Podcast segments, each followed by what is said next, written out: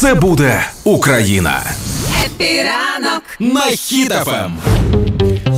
Іспанська пошта Correos Так. там не корейська, іспанська. Вона випустила марку на підтримку України. На марці логотип Укрпошти, іспанської пошти, прапор, ну, кольори прапору України і написано Іспанія з України. Так. Отакі штуки. Мені здається, що Укрпошта повернула марки. В моду? В моду, так. Тому що мені здається, що там марки колись були, е, ну там давним-давно були марки. Потім люди на них забили і почали просто колекціонувати те, що було колись. Uh-huh. А Укрпошта така: стоять, повертаємо ретро.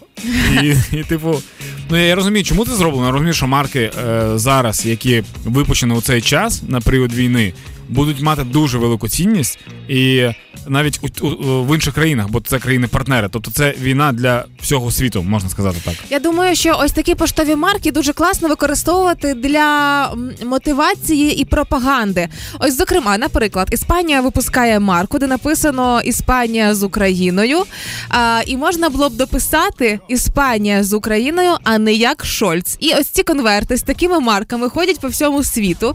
І кожного разу все одно ж хтось де пише щось е, в Німеччину. Туди приходить е, конверт із написом, що да. всі з Україною, а не як Шольц. І всі такі німці. Тобто, що це означає? Починають вирішувати це питання. Шольц здається, і нарешті е, виконує всі свої обіцянки, які він публічно дає, а не виконує, тому що жоден чоловік у світі стільки не обіцяв ніякій жінці, як Шольц обіцяв Україні, нічого не робить. Це дуже крута ідея, але я хочу тебе трохи подкоригувати. Можна написати Іспанія з Україною, а ти Шольц. Диво. Тобто так буде верніше. І отак по всьому світу ці конверти ходять. Клас, клас, клас. Е, Тож я сподіваюся, що невдовзі ми, коли коли ми почнемо листування з Іспанією, то це буде обмін тими самими марками. Буде круто.